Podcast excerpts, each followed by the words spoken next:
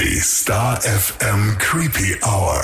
Mit deinen Horror-Hosts Baby Blackcraft und Mistress Moriarty.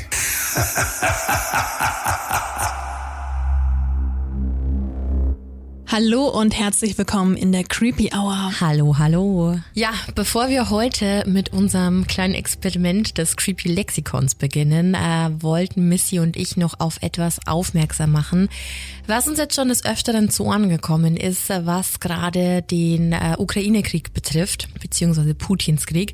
Es gibt gerade ganz, ganz viele Frauen, die aus der Ukraine flüchten ähm, mit ihren Kindern. Und uns ist jetzt des Öfteren schon zu Ohren gekommen, dass an Grenzen Männer stehen oder Menschen stehen, die sich als hilfsbereite Menschen ausgeben, tatsächlich aber Menschenhändler sind. Wir gehen jetzt auch nicht davon aus, dass das irgendjemand hört, der momentan auf der Flucht ist. Also wie denn auch, da hast du andere Probleme. Aber vielleicht kennst du ja jemanden, der momentan auf der Flucht ist oder Leute, die eben ins Krisengebiet fahren, ja. um Flüchtlinge nach Deutschland zu bringen. Also falls du es noch nicht gehört hast, dann bitte verbreite diese Message. Genau, Wichtig einfach aufpassen es. und dass jeder informiert ist. Am besten, wenn man ein ungutes Gefühl hat, also wenn die Personen ein ungutes Gefühl haben, sich an die nächste Polizeistelle zu wenden oder an die Menschen, die offensichtlich offensichtlich von irgendeiner großen Organisation sind, um da einfach nicht verschleppt zu werden und in die falschen Hände zu geraten. Das war uns jetzt einfach nochmal ein Anliegen, das irgendwie weiterzugeben, weil es wichtig ist. Ich meine, so groß und toll auch die Solidarität ist, mhm. aber es ist schon ziemlich scheiße, was da, Entschuldigung, dass ich sage, so. für einen Dreckspark unterwegs ist und ähm, diese Notsituation einfach ausnutzt. Genau, das ist das. Menschen, die eh schon alles verloren haben und in der größten Notsituation ihres Lebens sind, dann, ach, das ist so unmenschlich und so unwürdig einfach. Und ja, also wir hoffen einfach, dass niemand zu Schaden kommt und dass es niemand miterleben muss, weil es einfach ganz, ganz schäbig ist. Ja. ja. Und hoffen das Beste, Ohren steif halten. Ja. Auch wenn Hoffentlich das, ist dieser sinnlose Krieg bald zu Ende. Auch wenn es doof klingt, aber es ist so, nicht den Glauben ans Gute verlieren. Bitte ja. nicht. Aber von diesem äh, wahnsinnig ernsten Thema und reellen Thema jetzt zu etwas, was wir schon so ein bisschen länger auf der Agenda stehen haben. Missy hatte die Idee, mal ein wunderbares Lexikon zu erstellen. Und zwar mit allen Sachen, die da so ins okkulte, übernatürliche Fabelwesen und Kreaturenfeld geht. Deswegen wollen wir das heute einfach mal ausprobieren. Äh, wir warten geduldig dann auf Feedback von der Creepy Family. Vielleicht findet ihr es total gut, vielleicht findet ihr es auch total scheiße. Aber wir wollten es jetzt einfach mal angehen, oder? Ja, aber hallo. Und deshalb heute unser Creepy Lexikon Dummy. Wir testen das Ganze mal aus.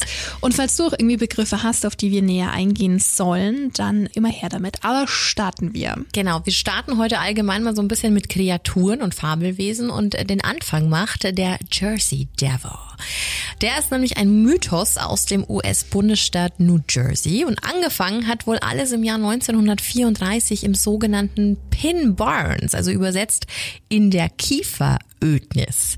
Und Pin Barnes ist ein Waldgebiet in New Jersey und dieses Waldgebiet erstreckt sich über den gesamten Bundesstaat. Also da gehen wir wirklich von der Mitte bis in den Süden an der Atlantikküste und wir sprechen hier von 4500 Quadratkilometern. Also es ist ein riesiges Gebiet. Und über die Legende des Jersey Devils gibt's natürlich wie auch immer bei solchen Geschichten unterschiedliche Varianten und Erzählungen. Aber wir starten jetzt mal mit der ersten. Um um das Jahr 1734 soll eine gewisse Miss Leeds in Pin Barnes gelebt haben und sie lebte da, weil sie verstoßen wurde, weil ihr ja Hexerei und auch der Ruf als Hure nachgesagt worden ist.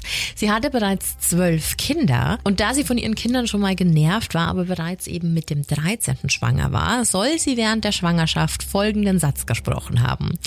I am tired of children. Let it be a devil. Also ich bin der Kinder überdrüssig. Lass es einen Teufel sein. Und so kam es dann wohl auch. Sie soll die Ausgeburt der Hölle zur Welt gebracht haben.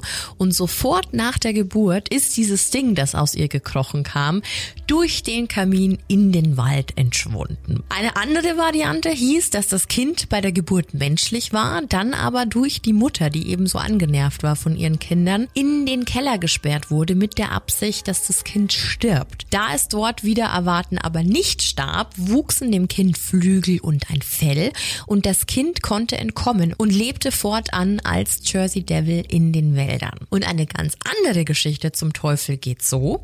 Ein junges Mädchen hatte sich während der amerikanischen Revolution in einen britischen Soldaten verliebt und wurde schwanger. Die Bewohner des Ortes verfluchten die junge Frau und herauskam der Jersey Devil. Also seit dem 17. Jahrhundert geistern also Geschichten des Teufels herum und es gab auch Augenzeugen. Er wurde von Anwohnern gesehen, von Politikern und Geistlichen, also wirklich auch von Hochrangigen, wie zum Beispiel Joseph Bonaparte, der älteste Bruder von Napoleon. Der erblickte angeblich den Jersey Devil so um 1820 beim Jagen in seinem Anwesen in Boardtown, New Jersey. Also gab schon, und wenn so jemand das sagt, dann hat es natürlich auch ein bisschen Gewicht, ne, wenn so eine wichtige Person das sagt. 那。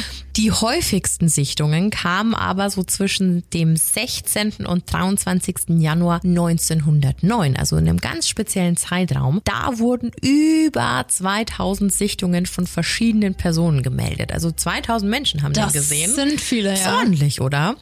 Jetzt aber die Frage, wie soll dieser Jersey Devil denn eigentlich aussehen? Und hierzu gibt's auch verschiedene und abweichende Aussagen, aber es soll zweifellos ein zweibeiniges Wesen mit Hufen, kurzen Armen und Flügeln sein. Was auffällig ist, ist ein irrsinnig langer Hals, der fällt eigentlich bei jeder Zeichnung des Teufels auf und sein Gesicht wirkt auch eher hundeartig mit leichtem Hornansatz und wenn man googelt, kann man schon einige vermeintliche Bilder, also man weiß immer nicht, ob Photoshop oder nicht, ne, aber auch eben Zeichnungen bestaunen und das lohnt sich wirklich. Also ich empfehle jeden, sich mal den Jersey Devil näher anzuschauen. Aber wie gefährlich ist der Jersey Devil eigentlich? Also laut Übermittlungen hat er es eher auf Tiere abgesehen. Es wurden schon viele zerfetzte Tierkadaver in den Wäldern gefunden, also 1800 rum soll er sich auch in der Nähe von New York aufgehalten haben, also New York City. Und 1909 soll er sich der Stadt Vineland gefährlich nahe genähert haben. Und Menschen scheint er aber prinzipiell zu meiden. Also das ist nicht so sein Ding. Äh, Es gab zumindest keine bekannten Menschenopfer zu beklagen. Also zumindest niemand, der aufgefallen wäre oder den man gefunden hätte. Sichtungen gab es, wie gesagt, schon öfter und manchmal, wenn es ganz leise im Wald ist, soll man auch die fürchterliche Schreie vom Jersey Devil hören. Ansonsten ist er auf der Jagd nach Tieren und durchstöbert auch mal die ein oder andere Mülltonne. Der Mythos hält sich also wacker. Seit 1993 gilt der Jersey Devil sogar als der offizielle Staatsdämon New Jersey. Schon cool. Also der ist eingetragen. 1960 wurde dann sogar noch eine Prämie von 10.000 Dollar für denjenigen ausgerufen, der die Kreatur fangen könne. Also da gingen wir dann schon so weit, dass es um Kopfgeld ging. Das ist schon eine ganze Menge an Kohle, ne? Total, vor allem für die Zeit 1960, ne? Ich glaube, das lief aber alles eher mit so einem Augenzwinkern ab, denn schließlich ist das Vieh mittlerweile so berühmt geworden, dass 1982 das lokale Eishockey-Team sich in New Jersey Devils umbenannt hat. So berühmt war der. Nicht schlecht. Ja, und ich denke, Angst muss man vor dem Jersey Devil nicht haben, aber begegnen würde ich ihm jetzt auch ungern. Nee, muss nicht sein, ne? Aber fand ich schön. Also ich habe äh, Jersey Devil schon des Öfteren gesehen. Und wie gesagt, man kann es auch googeln. Schon ein interessantes Viech mit einem unsagbar langem Hals. Sehr langer Hals. Sehr, sehr langer Hals. Abgefahren, ne? Wie sich das alles entwickelt. Also und dass dann, sich dann auch alle danach irgendwie so richten und dann so ein Maskottchen draus wird. und was für eins, oh Gott. ist mal was anderes als ein Teddybär, ha? Mhm. Oder was haben wir denn bei uns so in der Region? Tiger? Tiger? Eistigers? Ach so, ah ja, stimmt.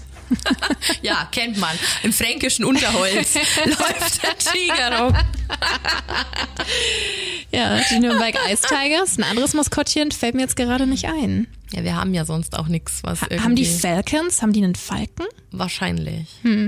Okay, man merkt, wir kennen uns beim Sport aus. Nächstes Thema. Sport ist total begeistert. Und zwar geht's um eine Hexe, die aus der heidnisch-slawischen Mythologie stammt, Baba Yaga. Baba Yasha oder auch Baba Roga. Das sind äh, die verschiedenen Namen. Und wenn wir den Namen mal genauer aufdröseln, also sagen wir mal Baba Yaga, dann kommen wir mit Baba aus dem Polnischen zur Frau, zur alten Frau, vielleicht auch Großmutter. Und Yaga soll die Abkürzung des Namens Jadwiga sein. Wir sprechen hier jetzt aber nicht von so einer typischen europäischen Märchenhexe, wie wir sie aus Filmen und Büchern kennen. Also das absolut nicht. Baba Yasha wird auch als slawische Todesgöttin gesehen, gilt aber doch weltweit eher als Märchengestalt, allerdings weg von diesen ganzen romantischen. Sie ist dürr, aber sehr schnell, also die kann richtig schnell laufen, hat wirres, verfilztes Haar, manchmal, ja, wird es auch so als riesengroßes Spinnennetz dargestellt. Sie hat eine lange Nase, dafür aber keinen Besen. Ach. Wie die klassische mhm. Hexe. Denn im Gegensatz zu den uns bekannten Hexen fliegt Baba Yasha nicht auf einem Holzstiel durch die Lüfte, ist ja vielleicht doch unbequem, sondern in einem Mörser. In einem was? In einem Mörser. Und der wird halt ganz oft ähm, aus Holz dargestellt, wenn du okay. dir Bilder und sowas anschaust. Und ja, richtig gehört. Mit dem dazugehörigen Stössel gibt sie dann die Richtung an, also beziehungsweise rudert. Das ist ganz verrückt. Auf manchen Zeichnungen siehst du aber auch einen Besen, also dass mhm. sie mit einem Besen lenkt. Aber sie sitzt eben in diesem Mörser. Warum nicht? Was ich aber besonders interessant finde, Baba Yasha wohnt in einem Haus, das auf Hühnerbeinen steht. Auch hier siehst du viele Zeichnungen. Das ist halt wirklich diese Holzhütte und unten hat es dann Hühnerbeine. Hühnerbeine. Aber so überdimensionale oder kleine? Nee, schon große. Ach, krass, okay. Schon große. Und so kann sie einfach weiterreisen, sobald es ihr an ah, einem Ort einfach nicht mehr gefällt. Also das Haus. sie mit Haus. Genau, sie bevorzugt aber dunkle Orte. Beheimatet ist die Hexe vor allem in Wäldern, ganz klar, in denen sie ihre Ruhe hat, in Schluchten, dunkle Orte einfach oder auch inmitten tödlicher Sümpfe. Da kommen ja auch nicht allzu viele Leute vorbei. Zu ihrem Einzugsgebiet gehören Osteuropa und Russland und ich persönlich bin dafür, dass sie mal bei Putin vorbeischaut. Kann ja nicht schaden. Rund um ihr Haus hat sie auf jeden Fall einen Zaun aus Pfählen und auf denen spießt sie regelmäßig die Schädel ihrer Opfer auf. Ist schon Look.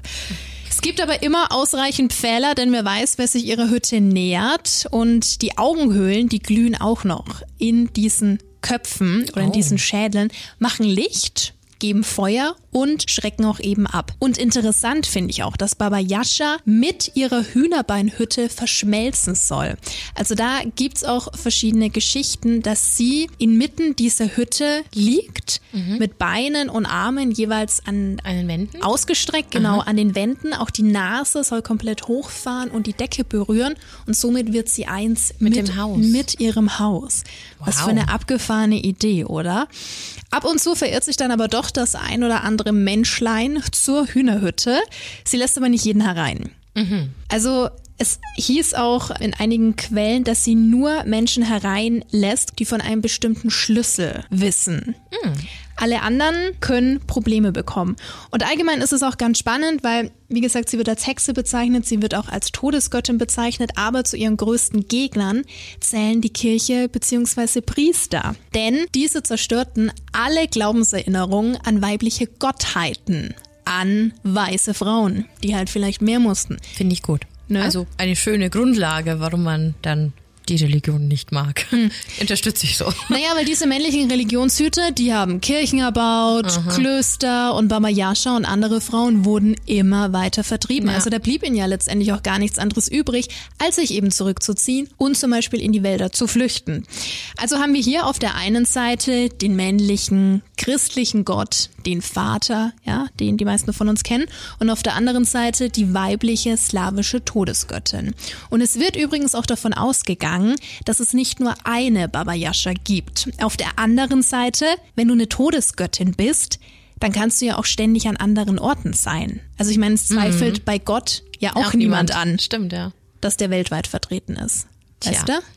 Das Patriarchat lässt grüßen. Es muss aber auch betont werden, dass trotz des Namens eine Todesgöttin nicht automatisch tötet. Also sie wird eher als eine Vollstreckerin gesehen. Hm. Ähnlich wie das Sensemann zum Beispiel. Mhm. Und es ist ja dein Schicksal, dass du gehen musst. Also wenn wir mal davon ausgehen, ne, dass mhm. es alles bestimmt ist. Auf der einen Seite wird also gesagt, dass Baba Yasha Menschen frisst. Auf der anderen Seite soll sie aber auch eine nette Phase haben und Menschen, die eben zufällig ihren Weg kreuzen, auch helfen. Aha, okay, also nicht nur böse. Nicht nur böse. Also es heißt auch, dass sie manchen nette Ratschläge gegeben hat, ihnen geholfen hat, Essen bzw. Proviant gegeben hat, vielleicht auch das ein oder andere kleine Geschenk. Mhm. Also sie muss gar nicht so garstig äh, sein, wie es oft heißt. Und die Rede ist auch immer wieder von Menschen, die sie bewusst gesucht haben. Zum Beispiel, wenn es um den Stein der Weißen ging. Shoutout an alle Potterheads. Um Schatzkarten oder auch Liebestränke. Das muss anscheinend auch ah. das Thema gewesen sein. Oder eben auch Liebestränke. Mm, ulala, da würdest, der Wind. Würdest du einen Liebestrank nutzen, wenn du könntest? Nein. Mein 14-jähriges Ich hätte jetzt wahrscheinlich geschrien, ja, auf jeden Fall. Aber mein 32-es, vernünftiges Ich äh, natürlich nicht. Wenn du es so nimmst, ist es eigentlich wie eine kitschige Variante der K.O.-Tropfen. Exakt. Lass mal mal so stehen. Ähm, ja, es kann aber auch sein, dass Baba Yasha täglich anders tickt, dass sie ein bisschen Stimmungsschwankungen hat oder eben auch nicht jeden mag. Also, dass sie schon eine liebenswerte Seite hat. Ich meine, sonst würde sie keine Ratschläge geben, mhm. dir Essen schenken. Auf der anderen Seite aber halt doch jemanden frisst, wenn sie Hunger hat oder wenn sie dich einfach nicht leiden kann. Ich wollte gerade sagen, vielleicht konnte die auch tiefer blicken und hat halt einfach Menschen schon angesehen, wenn sie Arschlöcher waren. Mhm. Lass uns also festhalten, Baba Yasha ist eine bekannte Märchengestalt und Hexe, aber eigentlich eine Todesgöttin. Also trotz allem, falls du in Osteuropa unterwegs sein solltest und ein Haus mit Hühnerbeinen siehst, dann lauf. meide es lieber. Du weißt nicht, wie Baba Yasha an diesem Tag drauf sein wird. Falls du es aber nicht lassen kannst, dann wage es nie, Baba zu belügen. Du hast es ja gerade schon gesagt, vielleicht hm. sieht die einfach mehr als andere. Sei höflich, demütig und dankbar. Ich drück dir die Daumen. Viel Erfolg. Viel Erfolg. Und Berichte, falls du sie gesehen hast. Ach, krass. Und es gibt auch einen Film, den du dir momentan auf Amazon Prime anschauen kannst. Stimmt.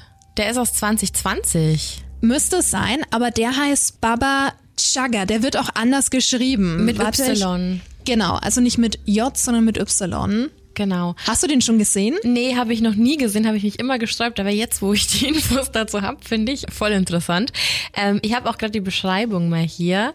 Da geht's um ein Kindermädchen, das mit dem Kind von der Familie dann abhaut und man sieht auf dem Poster oder auf dem Cover quasi auch, dass äh, Baba Jaga in dem Fall, quasi wie es hier geschrieben wird, mit roten Fäden zu einer Art Frau zusammenführt, die ein Baby in der Hand hält. Also da geht's glaube ich auch so, so um die um diese ganze mystische Geschichte dahinter und es steht auch hier, er findet heraus, dass das Kindermädchen ein legendärer Dämon ist. Mhm. Also wahrscheinlich hat man sich da der Mythologie bedient. Inspiriert inspirieren ähm, lassen. Spannend. Ja. Ich finde es eh so spannend, wie das oft seinen Weg dann, also diese ganzen Mythen und Fabelwesen dann doch auch irgendwie immer in die ganze Popkultur finden. Ja, ja, total. Sehr, sehr spannend. Total. Spannende Geschichte. Jetzt hätte ich auch gern so ein Hühnerhaus. Wenn dein Haus laufen kann, schon geil. Kannst dich immer woanders hin positionieren. Schon witzig. Du bekommst ein Haus mit Dackelbeinen. das fände ich auch schön. Du liebst ja Dackel. Ach, spannend. Ja, aber von Baba Yaga geht's zu einem anderen Wesen, das auch sehr, sehr spannend und sehr, sehr alt ist. Missy, hast du schon mal von einem Wendigo gehört? Mhm. Ja. Der Wendigo ist ein mystisches Wesen aus der Anishinaabe-Kultur und die Anishinaabe sind einer der größten indigenen Ethnien Nordamerikas. Und speziell im kanadischen Raum gibt es noch die Oibois und die Cree-Stämme und da soll die Legende um den Wendigo tatsächlich auch entstanden sein. Aber was genau ist eigentlich so ein Wendigo? Im Prinzip ist es eine Art Geist und zwar ein sehr boshafter Geist. Aber der Wendigo ergreift von Menschen Besitz und treibt diese dann in den Wahnsinn und der wichtigste Punkt in den Kannibalismus. Das ist Schon übel. Und der Name an sich ist bei uns etwas abgewandelt von dem, wie er im Ursprung hieß. Bei den Anishinaabe hieß das Wesen nämlich Windigo. Im Stamm der Cree ist von einem Wichido die Rede. Und es gab auch noch den Begriff Wendago.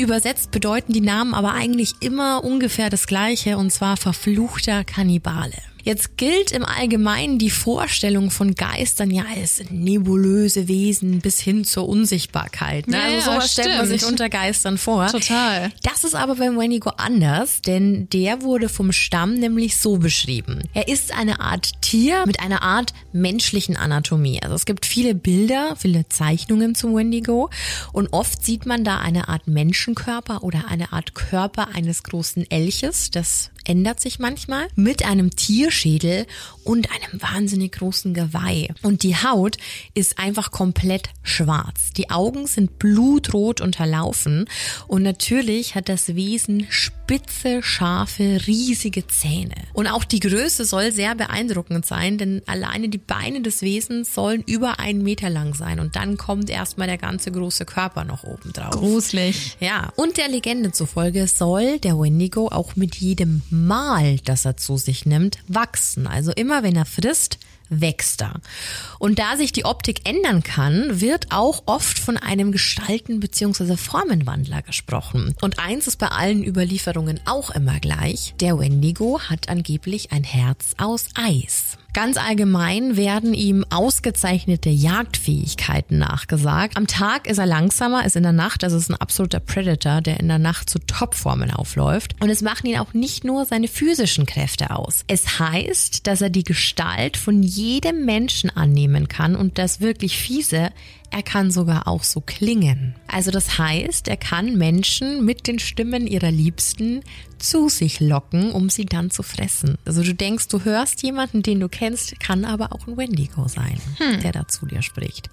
Sein Wohnraum an sich wurde tatsächlich nur auf den Wald begrenzt und der Mythos um dieses Wesen war dann irgendwann auch so stark und so gefürchtet, dass die Stämme niemals alleine zum Jagen in den Wald gingen. Also da, da haben wir es wieder. Ne? Der Wald, der wirkt äh, sehr bedrohlich.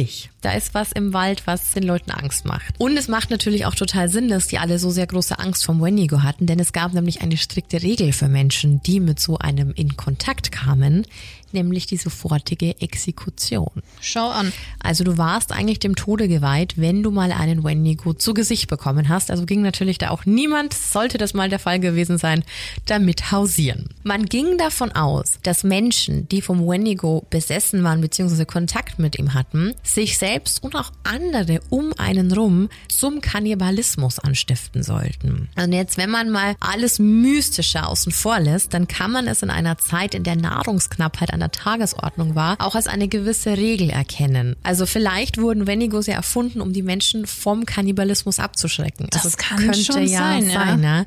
Es galt nämlich prinzipiell damals der Glaube, dass Menschen, die Menschenfleisch gegessen hatten, als verdorbene und böse Geister entweder zurückkamen oder diese anzogen. Kannibalismus ist sowieso schon immer sehr schwierig ähm, mhm. ähm, in, in jeder in jeder Gesellschaft. Man hat es aber noch mit sowas Mystischem belegt, um das einfach noch mehr abschreckend zu gestalten halten. Um sich vor einem Wendigo und dessen Macht zu schützen, gibt es übrigens auch Symbole der Anasazi. Das ist auch ein indigener Stamm aus dem Südwesten der USA. Und da gibt es viele unterschiedliche Symbole, die den Wendigo abwehren können. Sollte man sowas aber nicht zur Hand haben, weil man ja jetzt nicht immer weiß, wie solche Symbole aussehen, dann gilt tatsächlich noch die Regel, dass Wendigos Angst vor Feuer und Silber haben. Das sind nämlich die Dinge, die ein Wendigo töten können. Spannend. Mhm. Und es gibt drei Möglichkeiten, selbst zu einem Wendigo zu werden. Zum einen durch Kannibalismus, haben wir jetzt schon gelernt. Also wenn jemand viel Menschenfleisch zu sich nahm, dann verwandelte er sich laut Überlieferungen langsam aber sicher selbst zu einem Wendigo. Dann gab es dann noch die Möglichkeit des Fluchs. Wenn man dem Wendigo begegnete und ein schlechter Mensch war, konnte er Besitz von einem ergreifen und einem quasi zum Wendigo machen. Und zum dritten als Bestrafung. Also der Fluch des Wendigos konnte auch von den Stämmen selbst über die Mitglieder ausgesprochen werden. Und äh, ja, galt meistens denen, die unwürdig waren, sich blöd verhalten haben oder die die Stammesmitglieder einfach nicht geachtet haben. Also sowas, du hast halt jemanden bestraft, der sich nicht eingefügt hat. Der Wendigo hat es als Wesen auch schon tatsächlich in viele Filme und Serien geschafft und ich habe aber trotzdem das Gefühl, dass er nicht so bekannt ist wie Werwolf, Mumien oder, oder Vampire. So. Mhm. Ähm, trotzdem, das wohl bekannteste Beispiel für eine Erscheinung im Film ist wohl Friedhof der Kuscheltiere von Stephen King. Ah. Also ob die Familie Creed, die im Film ja vorkam, wohl nach dem Stand Cray benannt wurde, könnte sein. Und diese dunkle Macht und diese Bedrohung im Film wird eben von diesem Nachbarn als Wendigo betitelt. Also könnte schon sehr gut zusammenpassen. Etwas neuer und anders geht's da zum Beispiel dann noch im Film Endless zu. Den habe ich mir tatsächlich erst vor kurzem angesehen. Der kam im Oktober 2021 raus und geht ebenfalls um Wendigos. Und da sieht man das sehr beeindruckend, wie dieses Geweih und so dargestellt wird. Also da sieht der Wendigo tatsächlich so aus, wie es damals bei den indigenen Völkern gezeichnet wurde. Also sehr, sehr spannend.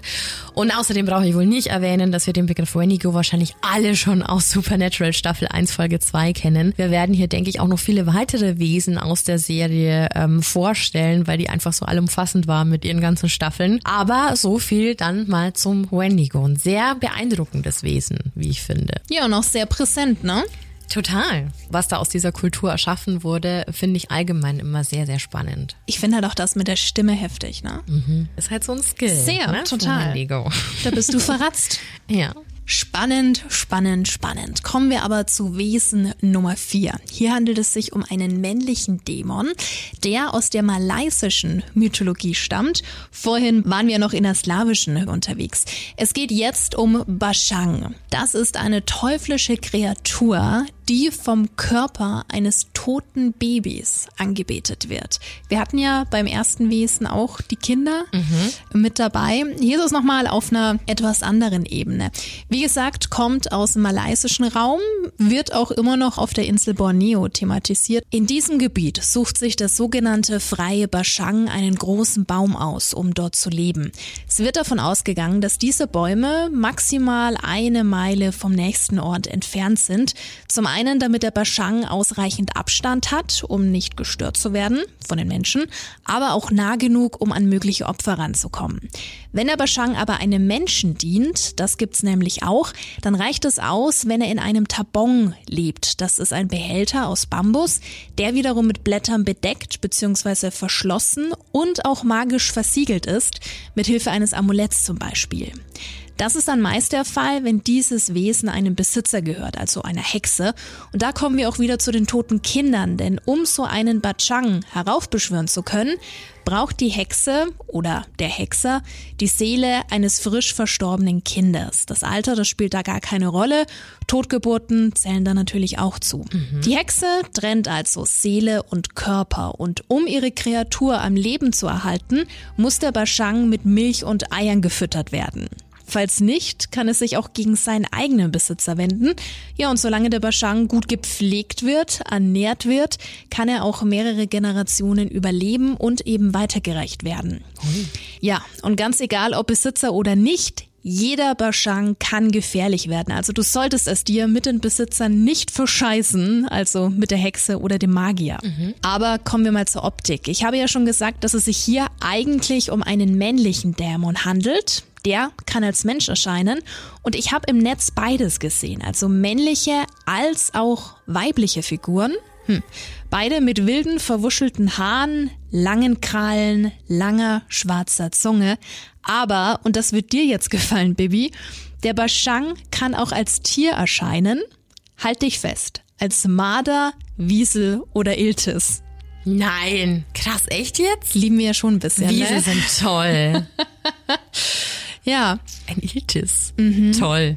Toller, toller Dämon. Und das eben auch mit rot-orangenen Augen.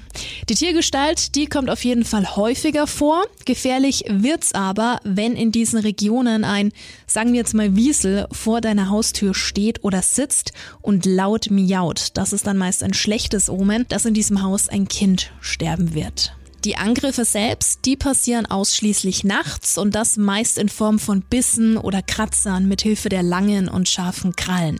Mögliche Symptome des Angriffs sind dann Ohnmacht oder auch schlimme Krämpfe am ganzen Körper. Es wurde aber schon von verschiedensten Krankheiten berichtet, bis hin zum absoluten Wahnsinn, also dass du völlig durchdrehst und manche Opfer sind sogar gestorben. Spricht das dann nicht eher so für Tollwut? Also kommt das dann vielleicht daher? Oh, das ist ein guter Punkt. Früher gab es ja, dass man bestimmten Tieren dann noch irgendwelche übernatürlichen Kräfte zugewiesen hat, Ja. weil man noch keine medizinische Erklärung dafür hatte. Ja. Aber würde das dann nicht voll Sinn machen? Weil ich meine, nicht umsonst nimmst du ja Wiesel auch manchmal als diese fiesen Wiesel oder so, dass wenn die gebissen haben, dass die Krankheiten übertragen haben, zum Beispiel Tollwut. Das ist ein sehr guter Punkt, Baby. Also könnte ich mir jetzt vorstellen, so wie vorher halt mit Wendigo, mit Abschreckung vom Kannibalismus, dass es ein, ein Weg war, um quasi Krankheiten zu erklären und sich diesen Viecher nicht zu nähern. Ja, tja, wie wehrst du dich jetzt gegen einen Bashang? Meist hilft nur ein Amulett oder ein Talisman und deshalb bekommen in Malaysia oft schon kleine Kinder solche Schmuckstücke umgehängt. Wurdest du aber bereits von einem Bashang angegriffen, kannst du dir Hilfe von einem geeigneten Schamanen holen. Die heißen in Malaysia oft Pawang und mit verschiedensten Kräutern, die angezündet werden, kann es dann sein, dass du eben durch diesen Rauch ja völlig betäubt wirst, also in so eine Art Delirium versetzt wirst und der Schamane, der kann dann dein Unterbewusstsein fragen, wer der jeweilige Auftraggeber war, also welche Hexe, welcher Zauberer. Es gibt auch noch verschiedene Varianten, dass dann zum Beispiel so ein ähm, Schüsselchen aus Metall mit einem scharfen Messer ausgekratzt wird und dadurch sollen dem Bashang-Besitzer die Haare ausfallen. Tja, und dann hast du sie. Der Böse oder die Böse werden so enttarnt, von der Gemeinde verstoßen oder vielleicht sogar umgebracht. Alternativ kannst du aber auch das Bambusbehältnis, von dem ich vorhin gesprochen habe, oder auch den Baum des jeweiligen Bachang anzünden. Krass. Mhm. Aber echt spannend. Also wie gesagt, noch nie gehört. Ich hoffe, dass wir noch ganz viele von diesen äh, Wesen und Fabelwesen dann mal irgendwie vorstellen können. Weil ich finde sowas wirklich spannend, weil es hat ja auch was mit Kulturen zu tun und mit Religionen und ja, verschiedenen Ländern. Also ich finde das sehr, sehr spannend. Ja. Super. Und was noch richtig krass ist, auch Menschen können zum Beispiel zu einem Bachang werden, wenn sie zu Lebzeiten mit dem Teufel zusammengearbeitet haben. Ah. Mhm. Es gibt auch immer mal wieder die Rede von sogenannten Bachang-Vampiren. Ach. Aber das ist nicht so, nicht so einfach zu greifen. Aber macht schon Sinn. Ne? Es ist auch wieder eine Art Bestrafung für schlechtes Benehmen. Du meinst jetzt, was den Teufel angeht? Na, als Abschreckung. Das sowieso. So, du wirst verflucht, wenn du das machst. Spannend. Ja, mit dem Teufel sollte man sich seltenst auf einen Deal einlassen, ne? Sind wir wieder bei der Hexenfolge. Hm. Stimmt. ja. Ja, krass. Aber von Malaysia kommen wir tatsächlich noch in einen anderen Raum der Welt. Wir sprechen noch über den Chupacabra. Hast du den schon mal gehört? Gehört, aber ich habe nichts Bestimmtes vor Augen. Das ist ein lateinamerikanisches Fabelwesen und eine Art kleiner Vampir, würde ich jetzt mal sagen. Und die Legenden stammen aus dem Raum Süd- und Mittelamerika, ist aber tatsächlich auch schon so ein bisschen nach Nordamerika rübergeschwappt, also vor allem in den südlichen Bundesstaaten, Arizona, New Mexico oder Texas. Also sprich, das ist ein äh, Viech, was es warm mag. Und Chupacabra bedeutet frei übersetzt so viel wie Goatsucker, also Ziegensauger. Und anders als die Monster und Mythen und Wesen, die wir bis jetzt hatten, ist der Chupacabra eine relativ neue Sage. Also alles, was wir bis dato gehört haben, geht ja weit, weit, weit zurück. Und ähm, ja, der Chupacabra ist eher eine Art, ich würde schon fast sagen, eine Art Urban Legend. Denn dieses Wesen wurde erst Mitte der 90er zum ersten Mal gesichtet. Also wirklich noch nicht lange her. Und ja, die 90er sind noch nicht lange her. Jeder, der was anderes sagt, spinnt. also alles fing an mit toten Vögeln, Ziegen und Pferden. Die wurden gefunden, aber blutleer. Und die wiesen alle punktuelle Wunden im Bereich des Nackens auf. Ja, das Ganze wurde dann auch in die Öffentlichkeit getragen, denn 1992 berichteten dann zum ersten Mal puerto-ricanische Zeitungen darüber. Also die haben dann über alles geschrieben und die Vorkommnisse ja schienen sich auch so ein bisschen zu häufen, denn 1995 entdeckte man dann acht tote Schafe, von denen jedes drei von diesen Einstichwunden trug und das direkt am Herzen, also direkt an der Brust. Und über die Jahre kam es so immer öfter zu solchen blutleeren Kadavern in Argentinien, in Bolivien, in Brasilien, in Chile, der Domrep, El Salvador, Kolumbien, Panama, Peru. Also es hat sich wirklich komplett einmal so über die ganze lateinamerikanische Welt gezogen und eben auch nach Amerika. Und ganz besonders oft war es in äh, Mexiko der Fall, dass solche Kadaver aufgefunden gefunden wurden. Und zum Aussehen gibt es sehr verschiedene Angaben, denn für einige sieht er aus wie ein mutierter Kojote oder Hund der seinen Ursprung in amerikanischen Genlaboren hatte. Also da wurde angeblich rumexperimentiert, um quasi dieses Tier auf die lateinamerikanische Bevölkerung loszulassen. Für andere ist der Chupacabra etwa eins bis ein Meter 50 groß mit Stacheln auf dem Rücken, die er nach Bedarf einziehen kann. Und er soll sich in seiner Umgebung farblich anpassen und auch die Stimme verstellen. Uh, können. wie ein Chamäleon. Ganz genau, ganz genau. Und auch das mit der Stimme wieder. Also er Mhm, scheint, an, ja schon, ja. scheint nicht äh, sprechen zu können, aber scheint äh, andere Tiere nachmachen zu können. Mhm. Und es wird auch immer wieder versucht, die Existenz des Wesens zu beweisen. Also oft werden überfahrene oder erschossene Tiere genommen und man meint eben, jetzt hat man einen Chupacabra erlegt. Aber oft stellt sich dann auch raus, wenn die dann in Laboren untersucht werden, dass es sich tatsächlich um mutierte Hunde oder Kojoten mit einem hässlichen Hautausschlag äh, handeln kann. Also, Gott, ja. ne, also das ist ähm, schwierig. Aber es gibt noch eine Theorie, dass das Wesen aus dem Aberglaube von einer Gruppe Ureinwohnern aus Südamerika abgeleitet werden kann. Die glaubten nämlich damals an den sogenannten Mosquito-Man. Und der soll vor Urzeiten wie ein Moskito das Blut von Opfern ausgesaugt haben. Und dieser Mythos wurde dann eben weitergesponnen und dann eben zu einer Art Urban Legend gemacht. Also das heißt, der Chupacabra ist wahrscheinlich ein sehr großes Fantasieprodukt mit einem bestimmten Urmythos. Und das ist sehr, sehr witzig, weil ich selbst war nämlich mal im Moviepark in einer Horror Maze, die hieß nämlich The Curse of Chupacabra. Und da sieht man, äh, welche Wellen dieses Fabelwesen ja eigentlich schon geschlagen hat, dass es jetzt bis zu uns gekommen ist. Und ähm, da war alles auch so mit mexikanischen Einflüssen. Und da war es auch stockdunkel in dieser Maze. Und da kamen ganz oft Leute entgegen mit so glühend roten Augen, also diese Erschrecker, die da cool, drin ja. waren. Ähm, aber spannend, oder? Dass äh, eben dieser Chupacabra, der ja noch gar nicht so lange her ist, dass dieses Fabelwesen quasi erfunden wurde, dass das mittlerweile solche Ausmaße ausnimmt, dass man in Bottrop in Da eine ganze Maze geht ne? und da wirklich eine ganze Maze draus baut, ja. Fand ich sehr spannend. Hammermäßig. Ja. Also prinzipiell kann man sagen, von dem Chupacabra geht keine Gefahr für Menschen aus. Es äh, ist tatsächlich beschränkt auf Hunde, Katzen und anderes äh, Getier. Deswegen eben kleiner Vampir, weil er allen das Blut aussaugt. Es könnte aber auch sein, also gerade weil man eben so viele Kadaver gefunden hat, dass die Kadaver oft erst so spät gefunden worden sind, dass sich das Blut teilweise halt in den Tieren auch schon zersetzt hat. Also es gibt, glaube ich, für alle Sachen, die wir hier so besprechen, ein paar Grundlagen, die man irgendwie wissenschaftlich auch belegen kann. Also ich glaube, dass hier einfach ein wunderschöner Mythos um etwas geschaffen worden ist. Und als kleiner Tipp, weil du hast vorher auch noch was mit auf den Weg gegeben. Es heißt, dass der Chupacabra ganz leuchtend rote Augen hat. Ähm, niemals in die Augen sehen weil das soll angeblich einen hypnotisierenden Effekt haben. Deswegen, falls du mal auf einen Chupacabra triffst, niemals in die Augen schauen. Aber interessant auch, dass die meisten diese Wesen rot oder orange leuchtende Augen haben, ne? Ja, weil ich glaube ich so diese Grundfurcht ist, dass man in glühend rote Augen blickt. Meinst du nicht? Irgendwie so in die Richtung? Es Macht ist schon halt Sinn. einfach gruselig. Ist es. Sehr. Aber wohl grüne Augen oder leuchtend grüne Augen oder gelbe Augen wären auch unheimlich. Gelbe Augen assoziiere ich immer mit Schlangen. Mit Schlangen? Ja. Spannend. Ich assoziiere das immer mit Supernatural und dem gelbäugigen Dämon, der Sam und Teens Mutter getötet hat. Ähm, ja, auf jeden Fall heute mal ein schönes Experiment, sehr mystisch. Und ich denke, dass es da noch hunderttausend andere Sachen gibt. Also, falls du dich jetzt inspiriert fühlst, immer her damit. Da gibt's mit Sicherheit aus vielen unterschiedlichen Kulturen auch einige Sachen, die man gar nicht so auf dem Schirm hat, die sich gar nicht so leicht finden lassen. Also immer her damit und vor allem Feedback geben, ob es überhaupt gefallen hat. Genau. Und dann hören wir uns schon wieder nächste Woche, wie immer, freitags ab 13 Uhr. Ganz genau. Nächste Woche wartet noch ein sehr, sehr spannender True Crime Fall auf dich. Also da wird's auch nochmal sehr freaky.